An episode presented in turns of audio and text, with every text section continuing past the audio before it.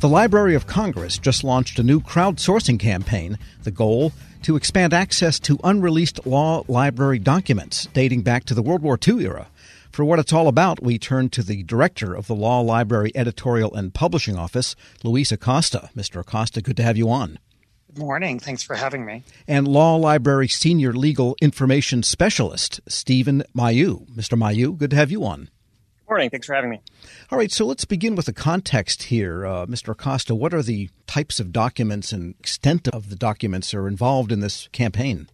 Well, so just by way of background, the Law Library of Congress has for really over a century now been doing reports on foreign law for Congress and for other, you know, federal agencies sometimes as well.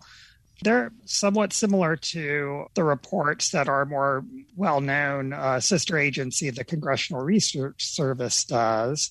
But when, if a question from Congress comes into the Library of Congress that's about foreign law, the folks in the Law Library's Foreign Law Division, which is called the Global Legal Research Directorate, will be assigned to respond. And that's just sort of a historical, just the result of uh, how things developed.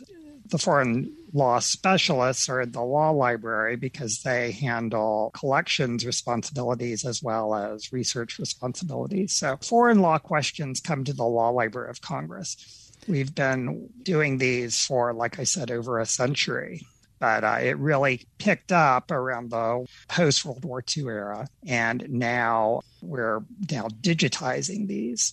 Got it. So, Stephen, in other words, these are not available widely. They're all in paper, so you're digitizing them. Then uh, tell us what the issue there is that you need a crowdsourcing campaign for. Sure. As Luis said, we've been writing these reports for decades now. And in fact, many of them have already been added to the collection. But since about 2018, we started a project to inventory many of these historical paper reports that were not formerly part of the collection, as well as a few that were, but we thought would benefit from digitization. But many of these reports have been digitized from thin carbon copies, kind of like onion skin paper. And in some cases, these represent the only known remaining versions of the reports. So although they're still pretty legible to the human eye, the poor print quality makes their digitized characters difficult for optical character recognition or, or OCR. And that's why we enlisted the help of volunteers for this particular campaign. And so you don't want to post just images of the fuzzy pages. You want to have the actual text available. Exactly. Our goal is to have a fully searchable and accessible collection of these historical reports. And what will the volunteers do then precisely?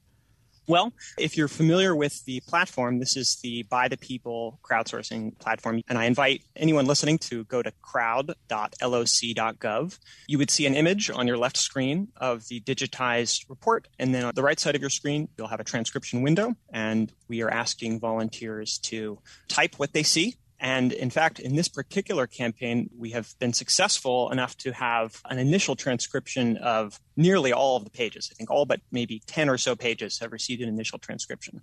So what we need now are reviewers who are willing to go in and look at the transcription and confirm its accuracy and accept it.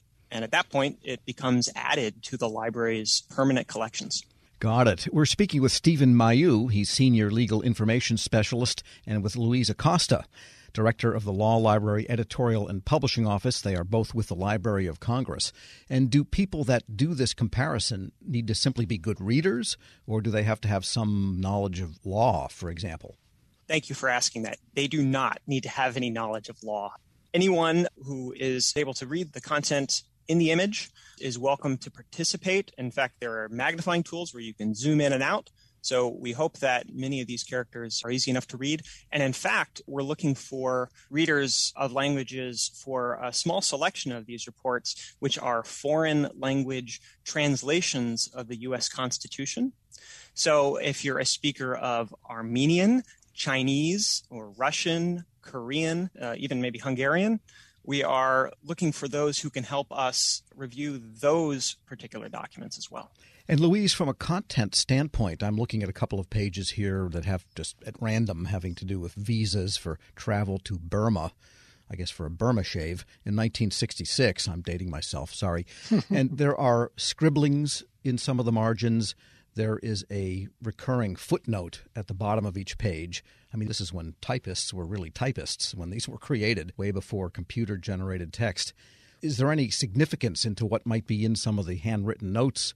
Or and the footnote can be reproduced just on the first page. And I mean, how does the, the formatting affect the content? And does the formatting need to somehow get moved forward in this effort?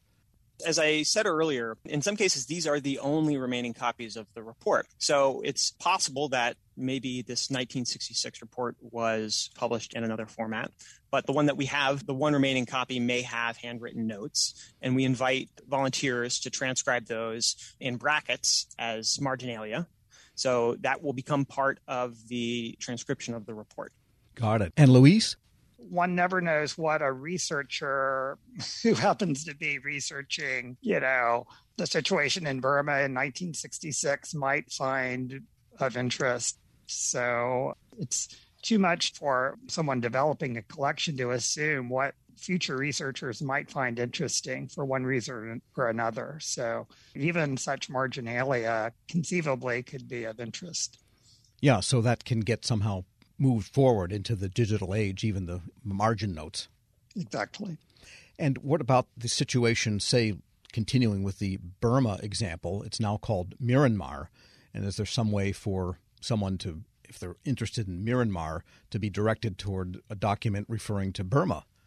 I can answer that, I think. Uh, as far as I understand, this particular report uh, should have a catalog record. Another thing worth mentioning about this project is that it's a collaboration between us and GPO. Uh, the U.S. Government Publishing Office receives these records and they provide full bibliographic records. So they would have applied a subject term to the record for this particular report, which would link Burma and, and Myanmar. So uh, a researcher would, by accessing the, the bibliographic record, be able to find uh, other reports. All right, Myanmar. so let's uh, zoom out here again. You've got this interesting thousands of documents of collections that are going to be verified and some degree still to be transcribed, but mostly verified. To whom might this collection be of interest, do you think, in the future? I think that this project presents the opportunity to engage new audiences with the works that have been written by the Law Library over many decades. I think our hope is, is that it would expand digital access, not only for legal historians, but also policymakers, scholars, foreign legal specialists who currently refer to, to contemporary law library reports, but also students of history and uh, public policy, government, or international relations, as well as just the general uh, interested members of the public. And Luis, what is fascinating to you about this publication and this collection that might be interesting to the general public out there? Well, as as Stephen mentioned, I, I think this would be of interest to historians, uh, political scientists, also people who are interested in the history of the federal government and indeed the history of the Library of Congress. uh, anyone interested in the history of international relations, what the US government was interested in during the time period in question, you know, historians of the Cold War, any number of historians and scholars might find these materials of interest. All right. Luis Acosta is director of the Law Library Editorial and Publishing Office at the Library of Congress. Thanks so much for joining me. Thank you. Stephen Mailloux is Senior Legal Information Specialist at the library. Thanks so much. Thanks a lot. We'll post this interview along with a link to how you can help at federalnewsnetwork.com slash Federal Drive. Hear the Federal Drive on demand. Subscribe at Apple Podcasts or wherever you get your shows. Welcome to the Lessons in Leadership podcast. I'm your host, Shane Canfield, CEO of WEPA. I'm thrilled today to be joined by Rick Wade, Senior Vice President of Strategic Alliances and Outreach at the U.S. Chamber of Commerce. Previously, Rick was a senior advisor and deputy chief of staff to Secretary of Commerce Gary Locke. He worked closely with the Obama administration, and he also worked with Commerce's Economic Development Administration to foster regional economic development in distressed areas and with the Minority Business Development Agency to create jobs through the growth of minority owned businesses. He received a BS from the University of South Carolina and an MPA from Harvard University. Rick, welcome and thanks so much for joining me. And thank you so much for having me. Look forward to the conversation. Rick, in today's environment, leaders have had to adapt and find new ways to lead with transparency and empathy. But can you tell us a bit about how you've adapted your leadership style? You know, this past year has, clearly uh, presented some unique challenges that uh, certainly me, uh, or I as a leader, uh, have had to adapt. Uh, you think about a pandemic, for example, that has uh, placed us in probably one of the most challenging circumstances is sort of lead in a virtual world now. I've not been in my office uh, for nearly a year. And, and the idea that we don't have the human interaction, uh, which I think is very important when you think about the I- empathy that is a, a, very important value of leadership. So trying to lead from a virtual uh, environment, Shane, and be empathetic and be sensitive to the needs of others has presented terribly difficult challenge. One of the other defining uh, moments, I think, in our time uh, that has dictated uh, a change in leadership, if you will, uh, was the murder of George Floyd. I think it created a whole different consciousness uh, in America and certainly within me uh, about the importance of being empathetic in, in, in the way I lead, to be inclusive, to be to, to lead in a way in which you're very sensitive to the impact of your decisions uh, on those on others uh, across our community. So it certainly has been a challenging year uh, to adapt, uh, but I'm happy to say that uh, I'm still here and we're moving forward. Perfect. Throughout your career, what have been some pivotal moments or lessons learned that have shaped the leader that you are today? You know, there have been so many moments, Shane. I, you know, I grew up in rural South Carolina uh, quite honestly, at a time when I, I mean, I saw what legal segregation was. I mean, I, I wasn't able to go to an integrated school until middle school, being bused across town. And I remember, as strangely as it may sound, uh, in 1979, I wanted to run for vice president of my student body at Lancaster High School, a little school. And I had to run on the ballot as vice president black, literally. And there was another candidate who ran as vice president white. And the irony of that story uh, is that the following year, I ran for president and I won overwhelmingly. That was a lesson for me in leadership. And, and the lesson there was, you know, perseverance, uh, have the tenacity, uh, have a vision, and overcoming barriers. And, and I didn't let the idea uh, that the construct that I had to run as vice president uh, uh, deter me from reaching my bigger dream which was to represent students. So I know that's a, that that perhaps may be a small example of leadership, but it really did define how I view myself, uh, the vision that I have, uh, my willingness to to fight for change, and that was that was the beginning. I think that set the foundation of how I lead. And there've been so many other moments. Uh, one of the most defining moments for me personally was uh, the, the, the, the massacre at Mother Emanuel Church in Charleston, South Carolina. A very close friend of mine, Senator Reverend Clementa Pinckney, who lost his life, and and it, it conjured up again these issues of how deep the divide in terms of race in America is, and but it also inspired me to lead even more and to lead harder and to lead with diligence and vigilance uh, to help close that divide.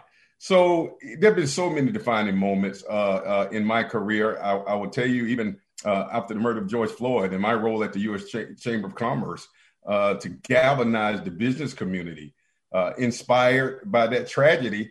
And now we have a whole broad, historic, sweeping, what we call equality of opportunity initiative that I'm leading, that I that that, that I was inspired to develop, and we're bringing together corporations from across America to address what we call equality of opportunity. So my point there, I think, with all of these moments, they've all been pivotal moments at different parts of my life, my career, my journey, and I've seized those moments to make the best uh, of, of them of, of what I could.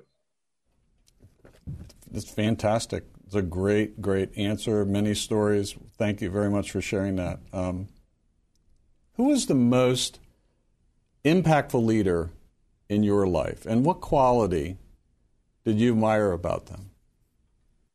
You know, I, again, I, I can't say that I had, I had just one, but I would tell you the one person who uh, who had whose historical leadership has inspired me the most, and that is the leadership of Dr. Martin Luther King Jr. And there's so many attributes there that are consistent with my values. But the one, the one part of his leadership was vision. And I, I mean, the idea that you can have a dream, which we often define and think of his big I have a dream speech.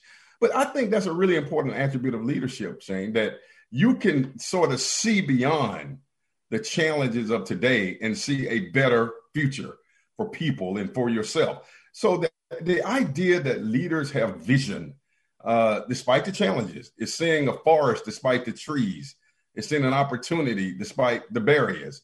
And that that attribute, I think, is one that that I embody. I mean, I, I am very optimistic, uh, despite the challenges, despite the circumstances. So the whole notion of vision uh, was a very important attribute that I I learned and that I've tried to emulate from the leadership of Dr. King. Wow, fantastic. And as someone who's got an extensive background in federal service uh, and out of federal service, what advice would you give to feds looking to develop leadership skills? And, and you can talk about mid career, senior career, early career. Um, what comes to mind there? Yeah, listen, I mean, you're aware that I had the, the, the fortunate opportunity. We didn't have a Secretary of Commerce when uh, President Obama, uh, of course, I served as one of his senior advisors, was inaugurated. And the president asked me to go to the Department of Commerce to hold the fort down. And that was one of the most exciting experiences in my entire career. Not just for the title and, and, the, and the wonderful experiences, but I understood the value of federal employees. And, and folks forget sometimes, Shane, that we political appointees, we come and go. But the folks who, who are grinding every day, who are at their desk no matter rain, sleet, or snow, uh, who bring innovations but yet don't don't get the credit for it because the political appointees get all the credit.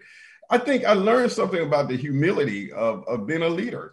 Uh, and and and and I, I I built so many friends who were federal employees, not just at the manager level, but the frontline workers, the administrative assistants. And I was very deliberate. I mean, one of the things that I was most proud of, strangely enough, I was that guy, even though I was senior advisor to the Secretary of Commerce, and I, I, my office was on the floor at the top floor. We call it the blue carpet, Shane. But I made a deliberate point to go eat in the cafeteria every day, as many days as I could, just to sit down and talk with employees. And I grew from that. And and and there were so many times where I took their ideas back to the blue carpet and said, and I told the Secretary Locke, you got to go down and sit down and talk with regular, common, everyday folks. They're in the cafeteria, not in the dining room on the blue carpet. And so he started doing that. So the, the point is, I think for me, the advice that I would give is to continue to do the hard work. I do think that we should do a better job in government in providing the kind of admiration for those workers as we do the high level appointees. And, and that may be something that, uh, that I'm looking to work on myself uh, to help continue to advocate for our federal employees. Uh, they, they, those are hard workers. That's where the work gets done.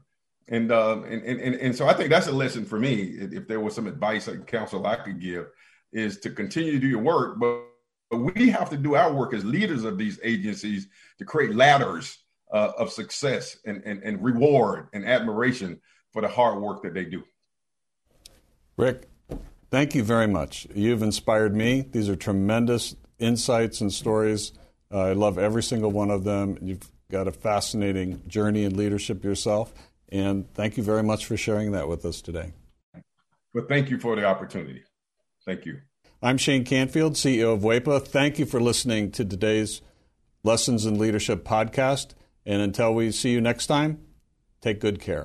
Grab a 30-day free trial of LiveXLive Plus, and you'll get unlimited skips, commercial-free music, and all of the podcasts and live streaming events you can handle. Visit livexlive.com slash podcast one to learn more and start your free trial.